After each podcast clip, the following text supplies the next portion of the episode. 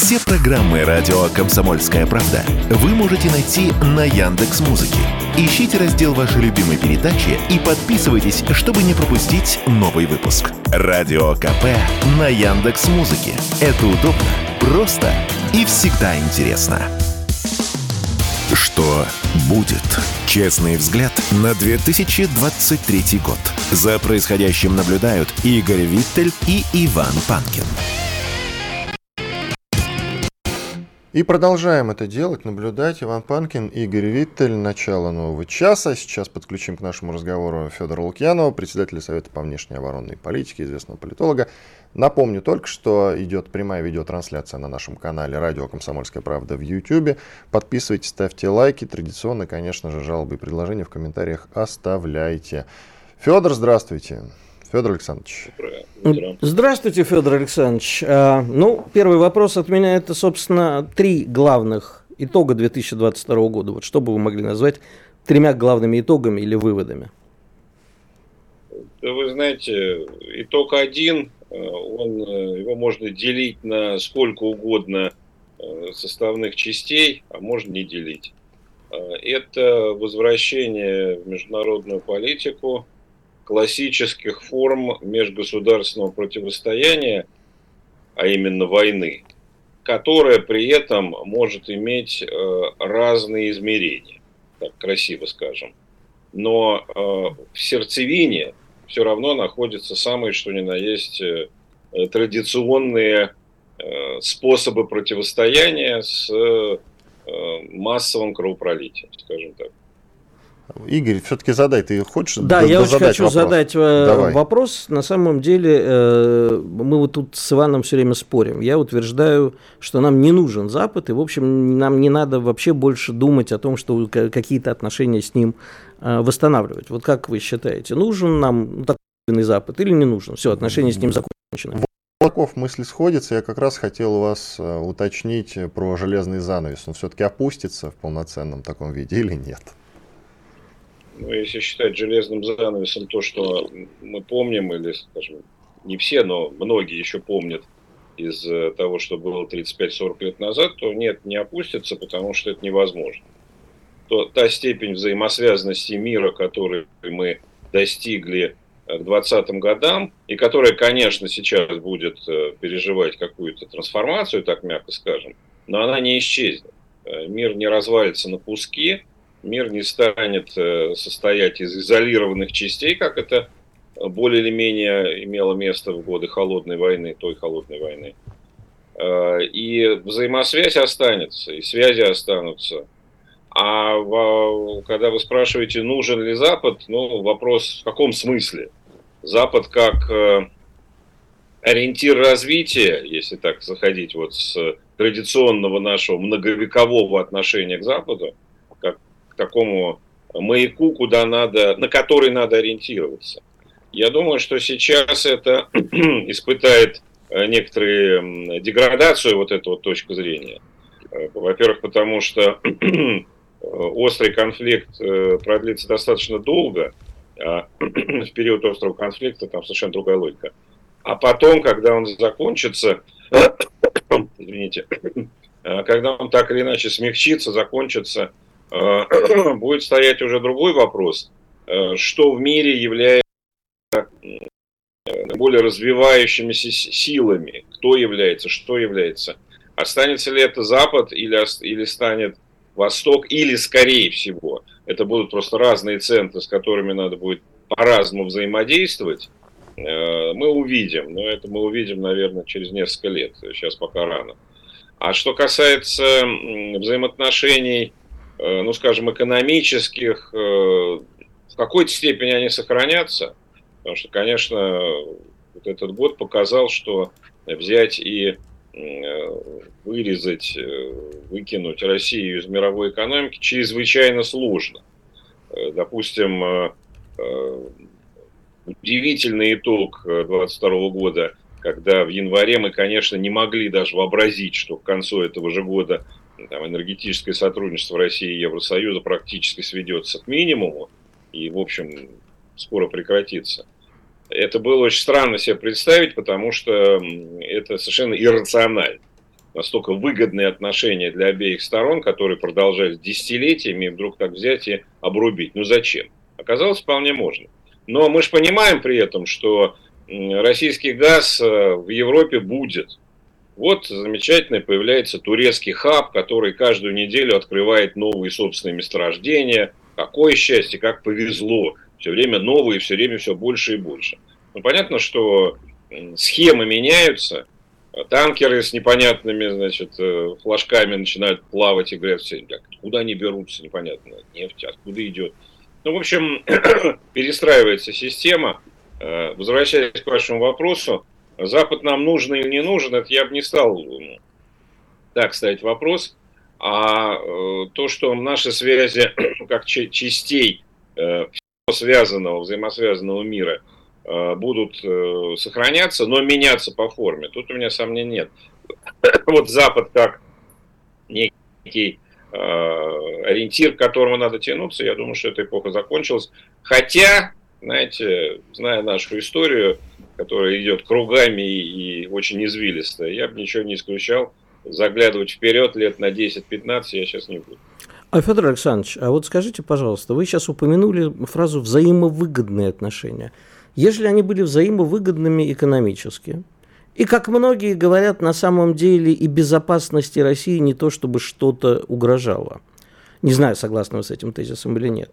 То чего же мы все-таки э, оказались в такой ситуации, когда пришлось начинать специальную военную операцию? Или угрожало, или были экономические отношения невзаимовыгодными, у нас не было, как говорят, экономического суверенитета, которого, я считаю, не было вообще по нашей вине, сами туда себя загнали.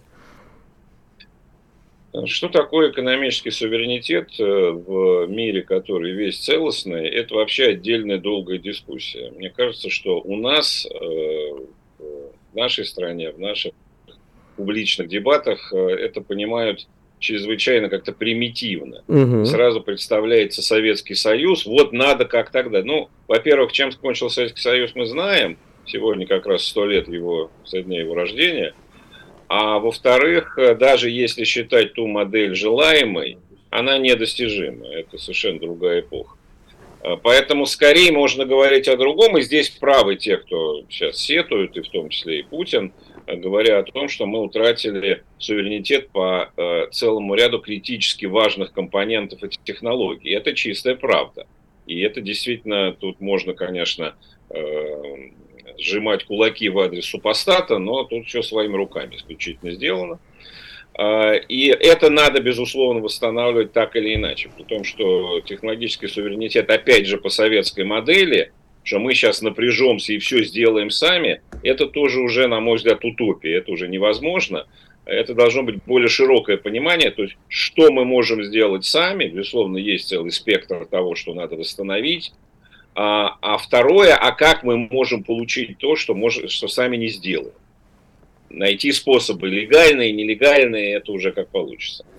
А, вот. а что касается, значит, почему было выгодно, а стало вот так, это вообще очень интересный феномен, который, безусловно, напрямую связан с э, нашей ситуацией, но ей не исчерпывается. Потому что, да, сейчас вот нанесен мощнейший удар по самой такой, вроде бы, э, ценной и взаимополезной э, взаимной зависимости России и ЕС. Э, и казалось бы, ну зачем? Потому что действительно об этом уже европейцы говорят совершенно открыто. Вот этот самый чудесный человек Барель э, пару месяцев назад, выступая официально перед послами ЕС, сказал, что мы стали такими богатыми и благополучными благодаря дешевым Э, ресурсам из России и дешевой рабочей силе из Китая. И то, и другое кончилось. Он забыл ну, добавить дешевым деньгам из Америки. А еще он сказал, что мы Европа это сад, а все остальное это джунгли. Ну, это уже, так сказать, куда же подсознание ты денешь, никуда не денешь. Это уже... Я, я считаю, что даже хорошо. Он очень, очень хороший, честный человек, надо, надо приветствовать. Так вот, э, мы пришли к Э, ситуации, когда политика победила экономику.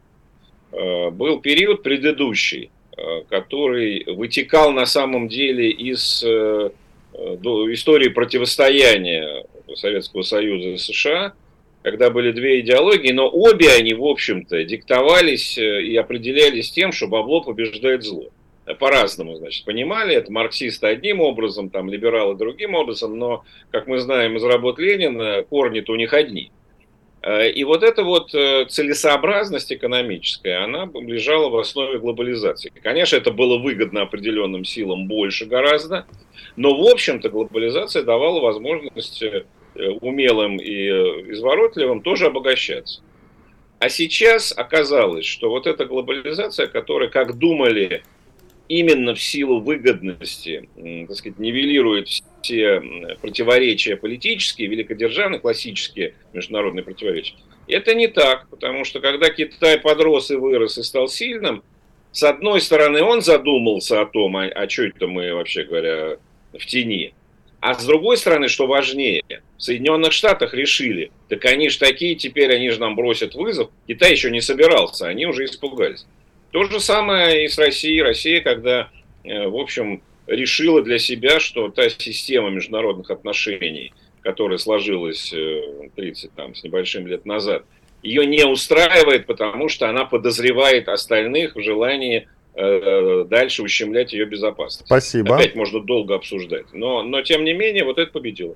Спасибо большое. Федор Лукьянов, председатель Совета по внешней оборонной политике, был с нами на связи. Сейчас сделаем небольшой перерыв. После этого продолжим, пофантазируем еще на разные темы. Я даже думаю, параллели какие-то интересные с историческими событиями, коль уж действительно сто лет с момента рождения Советского Союза. Вот сейчас об этом поговорим. Спорткп.ру О спорте, как о жизни. Что будет? Честный взгляд на 2023 год. За происходящим наблюдают Игорь Виттель и Иван Панкин. Иван Панкин и Игорь Виттель, мы продолжаем сами уже. Федор Лукьянова мы отпустили. И предлагаю, знаешь что, ну раз уж мы тут прогнозируем, фантазируем, давай сами создадим свою прекрасную Россию будущую. В которой будешь жить только прекрас... ты и я? Нет, давай, эта Россия точно не будет э, прекрасной. И знаешь хотя бы почему? Потому что не будет э, размножаться. Так вот, прекрасная Россия будущего. Как она должна выглядеть? Особенно с учетом того, что мы действительно входим уже в Новый э, год, да, в новую эпоху, можно сказать, потому что этот год, он был переломным в этом смысле, из-за начала СВО, как раз из-за передела мира, как об этом много сейчас говорят. И хочется поговорить, вот что нужно, допустим, взять, у того же Советского Союза сейчас и привнести в нашу жизнь, чтобы сделать ее лучше. У нас есть, кстати, с Советским Союзом много общего. Запреты, например. Я знаю, что не надо часто. брать. Э, вот запреты постоянные. Да, глупые. Значит, стереотипы. Запреты, идиотские. стереотипы. Э, у Советского Союза поздних времен много что можно взять. А кроме застоя. А, но самое главное, что не нужно брать, это не надо брать вранье. Советский Союз погубил не Афганистан, не дешевые цены на нефть, которые там манипулировали ими саудиты вместе с американцами или нет, и страны залива. Не строительство Бурана, да? И да, а вот перестаньте врать. Вот это очень многое. А перестаньте двулично лицемерить. Когда с трибун говорится одно, нас призывают к патриотизму, нас называют зачастую, и нас в том числе, мне тоже зачастую называют врагом народа. А у самих яхты, участки за границей, семья учится, дети все устроены. За столом говорят одно, на трибун говорят другое. Вот Жуткое это все лицемерие. мы помним по Советскому Союзу, когда на кухнях говорилось одно, в том числе и теми, кто выступал с высоких трибун. Вспомните прекрасных э, специалистов, которые работали в органах безопасности, которые поддерживали экономические реформы Андропова, Косыгина. До сих пор, кстати, живы те люди, которые способны сейчас нарисовать новую Россию будущего. В первую очередь, лично для меня, это мой кумир, Симон Гадальевич Кордонский. Вот этот человек, который, читайте его книги, вы там многое поймете.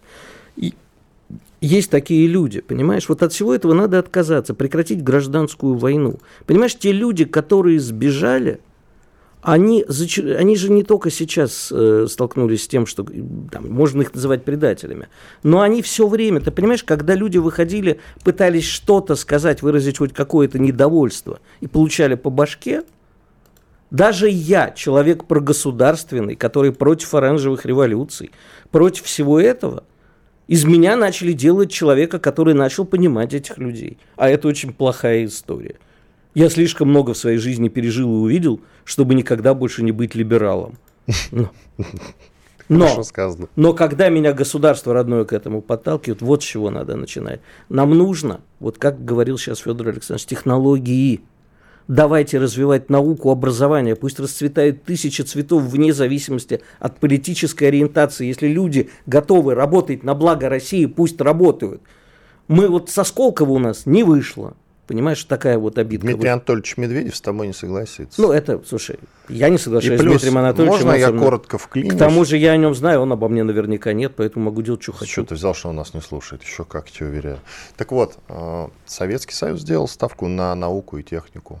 Да. И прожил всего 70 лет, хотя с наукой и техникой, и со специалистами все было в порядке. И с медициной, и с образованием тоже. В мирное время не должно быть шарашек. Э, Шарашки спорный такой эпизод довольно-таки. Но не а, будем на нем сосредотачиваться, мы не, не должно с тобой. Не должно быть лженаук. Не надо провозглашать какие-то науки лженауками, как это было э, в сталинские и постсталинские времена. Не надо заниматься волюнтаризмом. Сегодня вот кукурузой все засадим. Нам нужно в первую очередь сесть и всей страной подумать, а какой действительно прекрасной России будущего мы хотим быть. А какой? Социально справедливый, например. А Где думаешь, наше мы, место в международном а ты думаешь, что мы вернемся труда? к социальному государству, такому социальному строю в плане, допустим, той же медицины, в плане образования. Я думаю, что мы уходим от этого семимильными шагами, наоборот. С медициной очень сложно. Образование мы разрушили, это правда. Науку мы тоже стремительно рушим. С медициной все не так плохо, но на окраинах, к сожалению, очень плохо. Но э, с медициной все не так плохо, если сравнивать со многими западными странами. Ты знаешь, вот когда оказывается... Те, которые, в частности, я сегодня неосторожно, по мнению Игоря Виттельмана, назвал, назвал цивилиз... цивилизованными. И чем цивилизованнее, тем хуже. Понимаешь, чем как бы капитализм э, более ярко проявляется, тем хуже обстоят дела с медициной. Понимаешь, очень наблюдать. Я, например, подписан в некоторых соцсетях, э, специально ржу просто, ну, не могу не ржать, над израильскими группами, как там новоуехавшие сталкиваются с реальностью Израиля. И челюстью виснут. Понимаешь, люд, людям не, не, не, не в состоянии понять, что один человек другому не может перевести деньги за секунду, за долю секунды, как в России. Что с врачами, да, великая израильская медицина, которой ты интересен только тогда, когда ты уже близок к тому свету. Вот тогда тебя там действительно спасут и вытащат. Нет, тогда, когда у тебя много денег. Нет, это как раз нет. Там вполне себе есть государственные страховки, там доплачивают немного. Вот когда ты умираешь, ты им интересен. Вот если у тебя там заболела нога, ты не можешь, как у нас, пойти к врачу. Ну, просто потому что это будет очень долго и плохо. А в Англии, пока ты будешь ходить, там печень у тебя заболела, пока ты дойдешь до врача, к которому тебя там терапевт пошлет, вообще можно умереть. Так что с медициной, ладно, не очень хорошая, но на фоне других э, значительно лучше. А, но наука, военка, образование, медицина, все должно идти в первую очередь. Вот все это мы должны развивать. Мы должны развивать социальную справедливость. Никогда жирующие олигархи со своими э, девочками низкой социальной ответственности на яхтах развлекаются, а народ в ряде регионов живет в проголодь. А когда все распределено справедливо, от чего мы ушли, это, конечно, знаешь, Э, это модно было петь, вот в 87-м вышел альбом Наутилуса, и там пели нищие, молятся, молятся на то, что их нищета гарантирована. Да, может быть, мы жили справедливо, но в нищете, хотя, в общем, не в такой особой нищете, я не помню. Ну, я, по крайней мере, не жил. И, ведь... а, и, не, не, и не богатым был, конечно, но как бы, ну, нищеты в Москве, ну, не видел я такого. Да, и в регионах видел тогда. С нами э, наверняка многие не согласятся, многие из тех, кто называет Советский Союз совком, и я в этом смысле... Совдепом еще любят называть. Да, и я вот э, здесь обычно люблю добавлять, а почему вы называете Советский Союз совком и всячески от него э, уходите, отвергаете его, тогда как, например, тот же Евросоюз, это ведь, если призадуматься, это ведь косплей СССР как раз просто капиталистический косплей, скажем так. Я тебе так отвечу. Знаешь, э, слишком соблазнительно нам тогда было, нам хотелось быть не совком. Вот я просто помню этот момент, когда я впервые поехал за границу, это было на поезде как раз через Украину. И у меня было впечатление, сейчас я очень стыжусь этого, у меня было впечатление, что есть черно-белого телевизора э, в Венгрию, да, казалось бы, въезжаю в цветной. Вот это было ощущение того, что как бы какие-то элементарные... Жизнь в Советском Союзе зачастую была унижением. Еду приходилось доставать. При всей социальной справедливости. В очередях стоять. Особенно 80-е, да. Нет, э, в 70-е тоже приходилось. Некоторые регионы длинная зеленая пахнет колбасой. Знаешь, что такое? Это электричка. Электричка Москва-Тула, правильно. Да, да, да. Сейчас Тула живет гораздо более зажиточнее, чем Москва. Там с едой уж всяко лучше. А уж Воронеж, так это лучшее мясо на свете. Никакие не нужны ни уругвайские стейки, ни аргентинские. Воронеж, вот центр страны. И Екатеринбург. Так вот, а, все это было, конечно, унизительно, все приходилось доставать, стоять в очередях за дефицитом. Хотелось свободы, ну, получили свободу. Как я тебе и говорил сегодня, вместо свободы ну это я в перерыве тут говорил, получили вседозволенность. А вместо э, социальной справедливости и социализма с человеческим лицом, о которой нам обещал Михаил Сергеевич Горбачев, мы получили звериный оскал капитализма по полной программе. А уж те, кто, кто пришли за ним, это вообще упыри.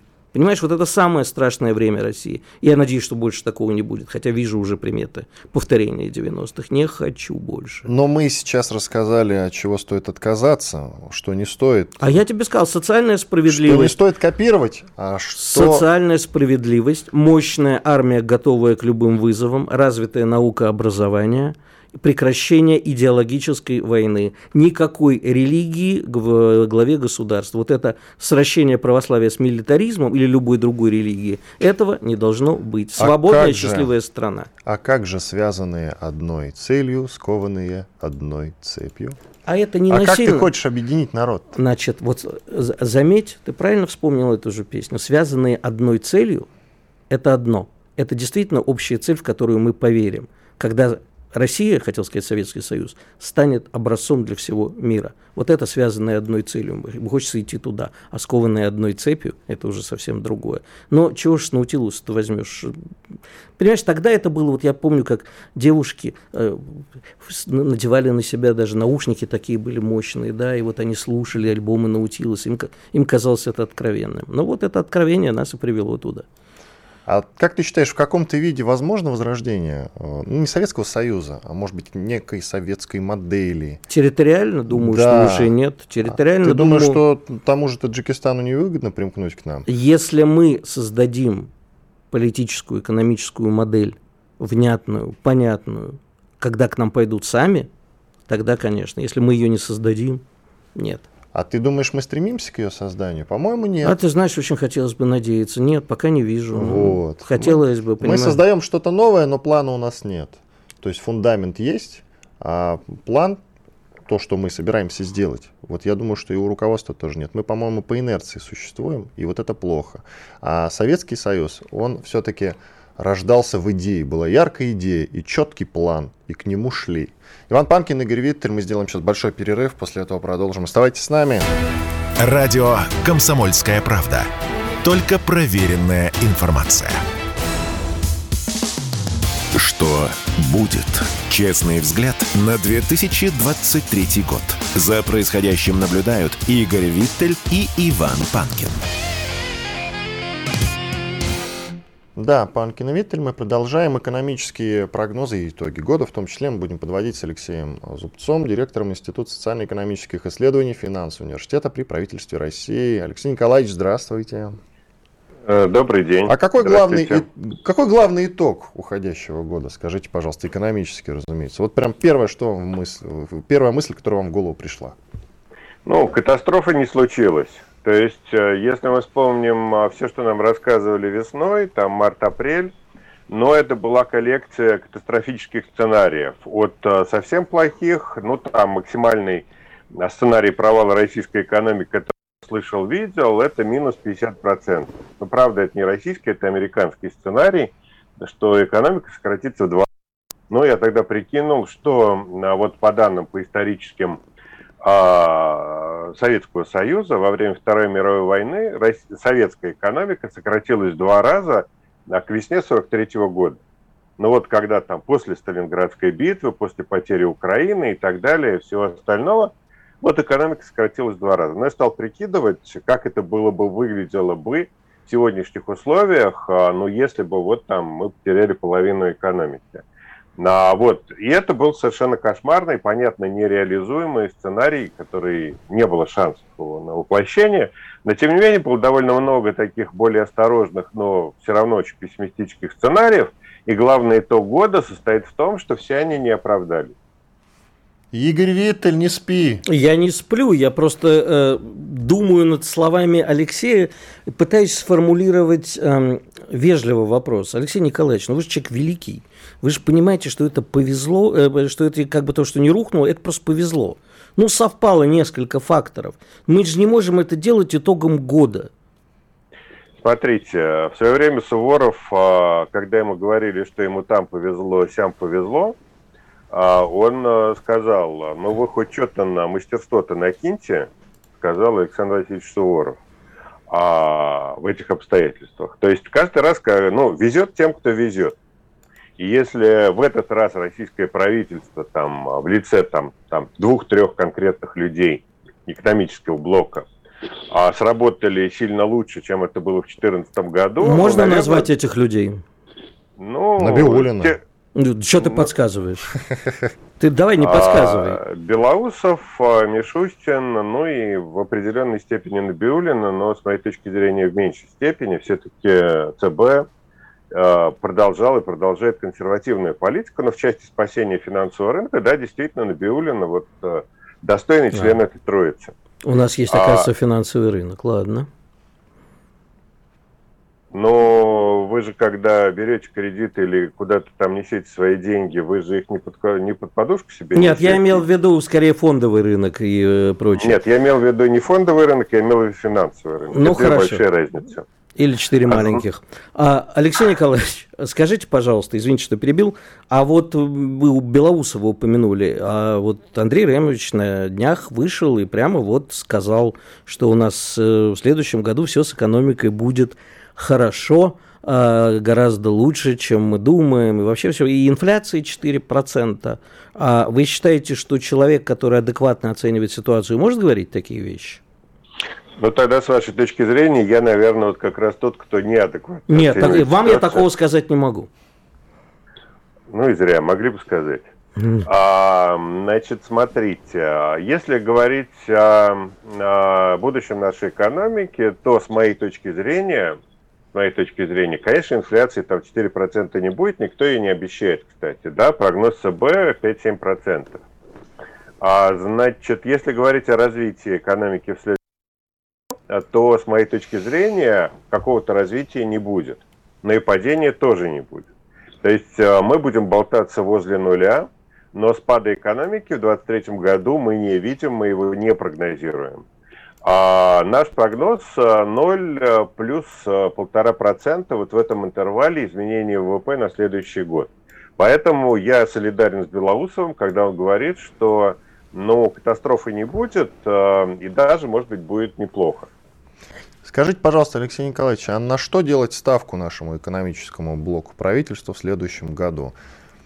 Ведь это в этом смысле необычное начало года, да, до этого мы всегда входили в Новый год с какими-то конкретными планами, ну, потому что были примеры прошлых годов, а сейчас у нас как бы вот, я так понимаю, что пустырь и перекати поле в этом смысле. И на что делать ставку, чтобы заработать, я имею в виду?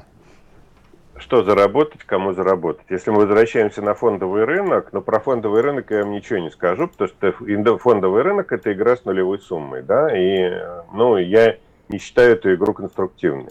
Если говорить о развитии ВВП, то, ну, тут как бы больших секретов нет.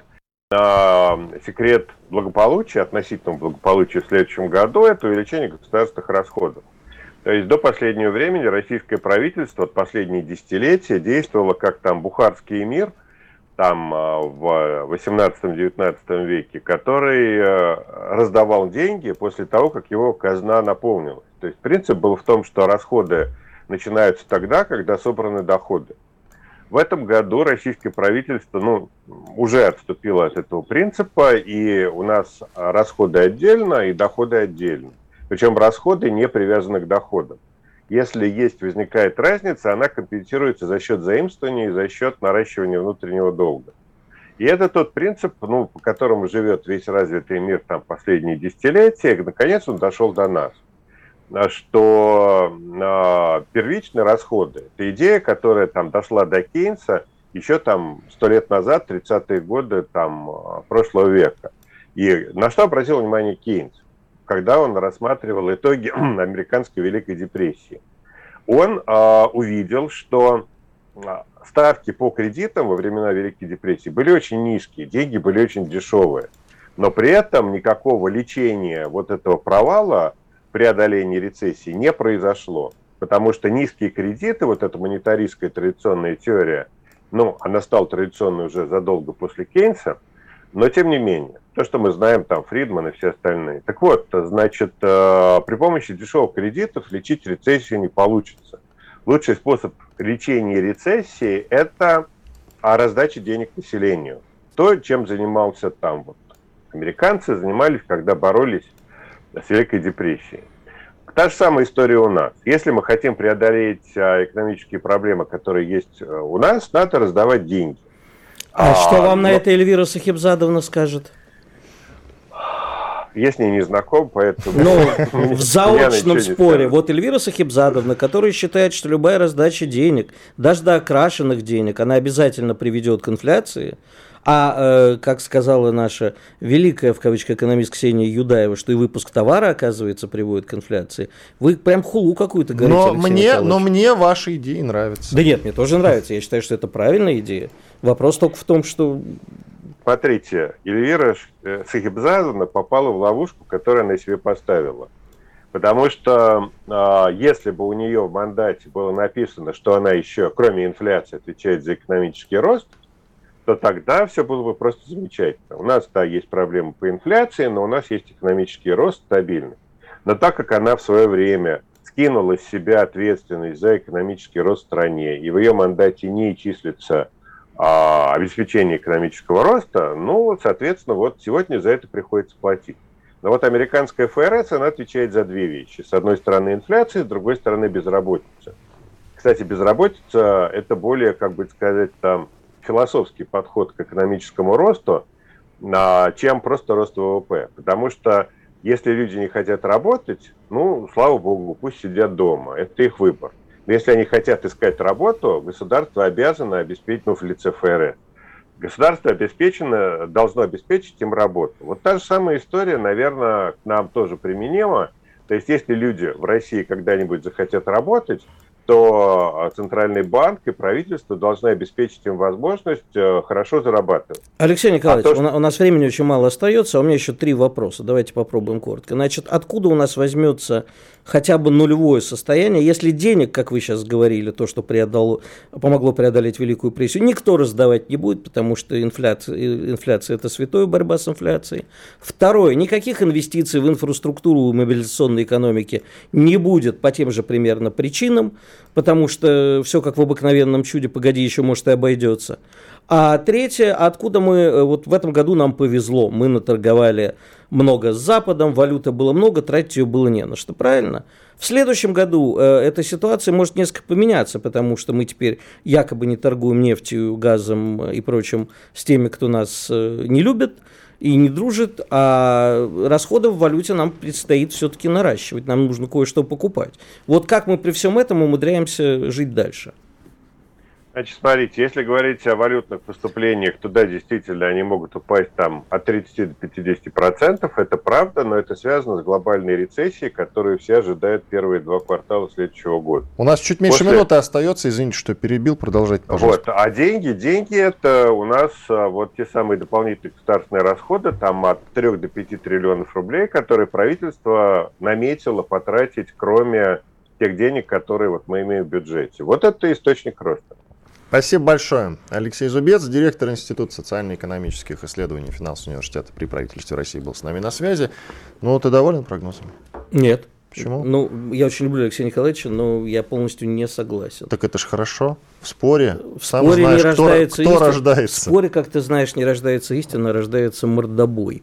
Э, ну, давай уже об этом в следующей части. Иван Панкин, Игорь Виттель. Уходим на небольшой перерыв. После этого продолжим. Оставайтесь с нами. Радио «Комсомольская правда». Только проверенная информация. Что будет честный взгляд на 2023 год. За происходящим наблюдают Игорь Виттель и Иван Панкин. Иван Панкин, Игорь Виттель, что стало для тебя главным разочарованием этого года? Во-первых, расчеловечивание со всех Батюшки, сторон. какие слова Люди а? перестали видеть в других э, людях людей. А ты знаешь, это как бы присутствовало в нашей жизни. Ну вот резкое расчеловечивание. Прямо, ты знаешь, это вот для меня одна из самых э, таких больших трагедий. Вообще, вообще в России самый высокий уровень, наверное, наверное, ну или очень а высокий я не уровень. Только про Россию говорю. Э, очень высокий уровень у людей недоверия друг к другу. Просто вот, ты знаешь. Одно дело недоверие, а другое дело расчеловечение, когда ты перестаешь в оппоненте видеть человека. Это не только про Россию, это про наших западных оппонентов в полной же мере, а уж про Украину с коэффициентом 10. Когда ты не видишь в человеке человека, и тогда это ведет ко всем битвам и всему прочему. И второе стремительное какое-то, я, я вот только не знаю, это можно назвать поглупением, или всегда люди были такими идиотами но вот прямо отсутствие интеллекта, особенно вот заходишь в социальные сети, читаешь, что люди пишут. Думаешь, послушайте, вы же вроде как люди там, может, с учеными степенями, какие-то умные вещи раньше говорили, про книжки хорошо рассуждали, про кино, в науке что-то значите. И такой непроходимый тупизм, это у всех. Это что в западные соцсети почитаешь, Э, что наши, а украинские вообще невозможно. Открываешь украинские это, запрещенные всякие соцсети, и ты просто в ужасе, ребят, вы что? Вы о чем? Как вы можете? Знаешь, примитивизить, примитивить, примитивизить, примитив, за, за, заикаться аж начал. Угу. Примитивно все очень, короче. Все сводят, а упрощают, сводят к чудовищному примитиву, каким-то базовым тупым конструктам и начинают и учевым построением, и начинают махать деревянными мечами, а льется кровь настоящая. Вот. Водички попей, и не будешь заговариваться. Вот, знаешь, у меня была одна знакомая, которая не могла выговорить слово адмиралтейство, она говорила адмиралтейство, и мы от нее все позаражались. Вот я сейчас так с прими примитивизации. Вот, примитивизация. Скажи, вот, ехал по Осташковскому шоссе? Ехал по Осташковскому Сташка Итак, из, э, смотри, Шла из... Саша по шоссе и сосала Да, да, да, все, я понял. Не надо тут, пожалуйста, вот этого всего. Прососала. Э, смотри, из твоего тезиса вытекает другой. Расчеловечивание русских в мире. Это да. Более да. того, вот есть внучка Чарли Чаплина, ну, в смысле, у Чарли Чаплина, которого с нами уже давно нет, есть внучка, зовут ее Уна Чаплин, она тоже актриса. И она, вот буквально накануне это произошло, призналась, что устала от стереотипов русских злодеев в кино. Вот она прямо так и сказала, устала от того, что русские плохие парни. Я даже не могу вам сказать, может ли кто-нибудь придумать стереотип известнее, чем этот. Да, еще есть арабы в кино. Ой, я тебя умоляю. Не-не-не-не. В, в Америке два злодея в кино. Если не брать как бы периодически бывшую Югославию, она там в некоторых фильмах мелькает. Это русские и не только злодеи. Помнишь фильм «Армагеддон»? Там наш в ушанке да, в космосе да, да. мотался. Это как бы еще образ... В космосе, такой. да. да. А да, ты, да. кстати, вот э, когда-нибудь э, видел какие-нибудь стереотипы, неважно про кого, а которые на, на поверку оказывались реальностью? Хм. Вот я тот самый карикатурный русский, который водка, балалайка, цыгане и, и медведи. на поводке. Все было. Но самое смешное, что э, водка, балалайка, цыгане и медведи со мной это было один раз в Белграде в 90-м году. Во. Ну, это понятно, что в Белграде. В Белграде все как и у нас, в общем-то. Да, это а все... так по отдельности, да, все. Вот я карикатурный русский. Более того, карикатурного русского из фильма «Армагеддон» сыграл э, в скандинав по имени Петер Стормаре.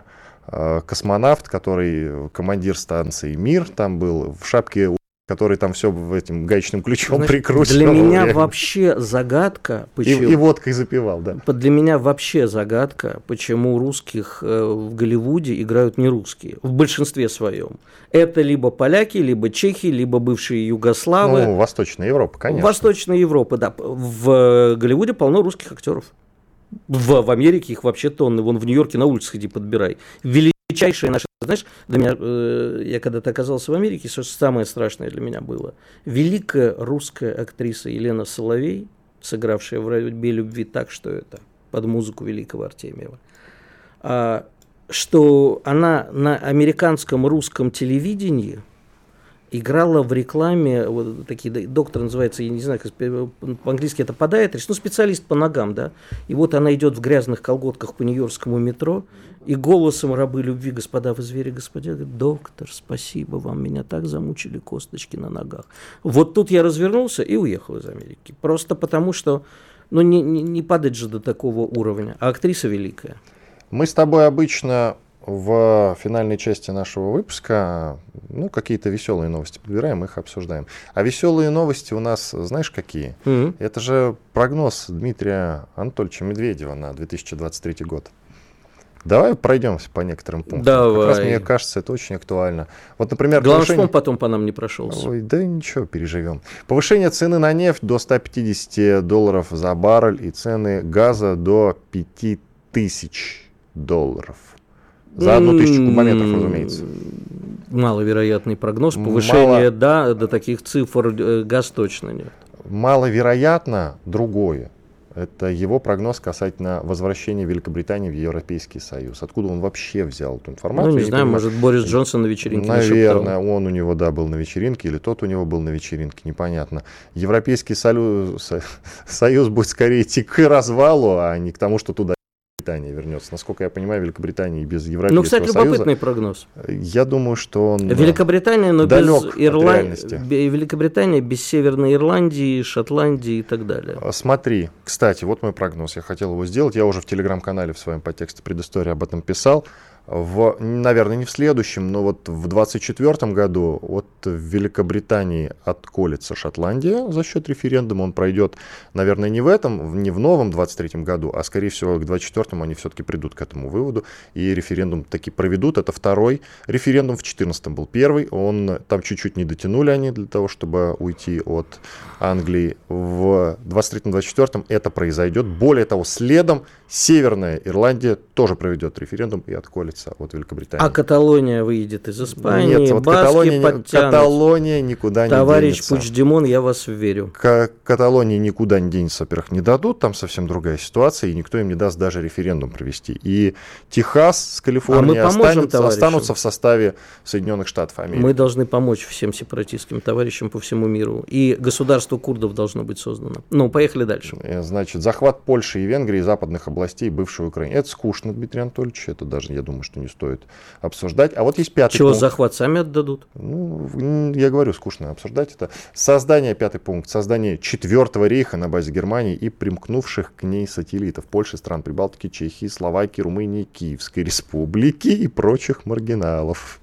А хороший, кстати, вариант. Ну, знаешь, кстати, вот... вот это, да, вот тут, Дмитрий Анатольевич, мы скорее склонны с вами согласиться. Шестой пункт. Война между Францией и Четвертым рейхом. Раздел Европы, включая новый раздел Польши. Дмитрий Анатольевич, вы как-то далеко тут шагнули уже. Это точно не 23-й, Нет, ну, не давай... 24-й даже год. Одну секундочку, давай тогда Антанту воссоздавать, mm-hmm. и создавать Австро-Венгерскую империю, все. Мой, мой прогноз, точнее не прогноз, а хотелка. Мир должен вернуться к границам июня 1914 года и все переиграть заново. А ведь у Дмитрия Анатольевича э, со мной прогнозы совпадают. Он пишет о том, что отделение Северной Ирландии от Королевства Великобритании и Северной Ирландии и присоединение к Республике Ирландия. А, тут некорректно написано, извините. Отделение, короче, Северной Ирландии, да, от Королевства Великобритании к Республике Ирландия, да, объединение Великой Ирландии, это произойдет. Это я тоже как бы вот подтверждаю, я э, в этом смысле верю прогнозу Дмитрия Анатольевича Медведева. Гражданская война в США, выделение Калифорнии и Техаса в самостоятельные государства, создание союзного государства Техаса и Мексики. Ну, тут я вот не верю. Ты? В отделение Техаса нет, а в то, что гражданская война, она, впрочем, уже идет. Это, конечно, не то, что мы все да, а, имеем в виду под гражданской войной, когда все бегают и, и воюют по-настоящему, но я считаю, что сейчас происходит в США, это, во-первых, гражданская война в умах, а во-вторых, такой всплеск преступности, опять вчера говорил со знакомыми в Нью-Йорке, они говорят, ты просто не представляешь себе, это реально катастрофа. Перенос, давай вот не будем, кстати, давай. Тут брать перенос всех крупнейших фондовых площадок и финансовой активности из США и Европы в Азию. Сложно по этому поводу это произойдет. Говорить. Ну вот Виттель верит, что это произойдет. Я хотел бы сказать про НАТО, этого нет в прогнозе Медведева. Смотрите, в 2023 году мой прогноз таков, что Финляндия войдет, а Швеция не войдет в НАТО, по крайней мере пока что. В 2023 году этого не произойдет. Что ты хочешь сказать? Я хочу сказать, давай уже заканчивать с прогнозами, просто мы не успеем вспомнить очень важную вещь. А, очень важная вещь заключается в том, что не стало великого советского, российского, русского композитора Артемьева, и мы хотим уйти в Новый год, вспомнив самую яркую известную мелодию, аналогом которой, наверное, в мире даже никто не сделал такую же Она яркую, как красивую нельзя лучше подходит к этому году. Свой среди чужих, чужой среди своих. Иван Панкин и Игорь были здесь в этом году с вами, остались очень довольны и будем впредь. До свидания, всего доброго.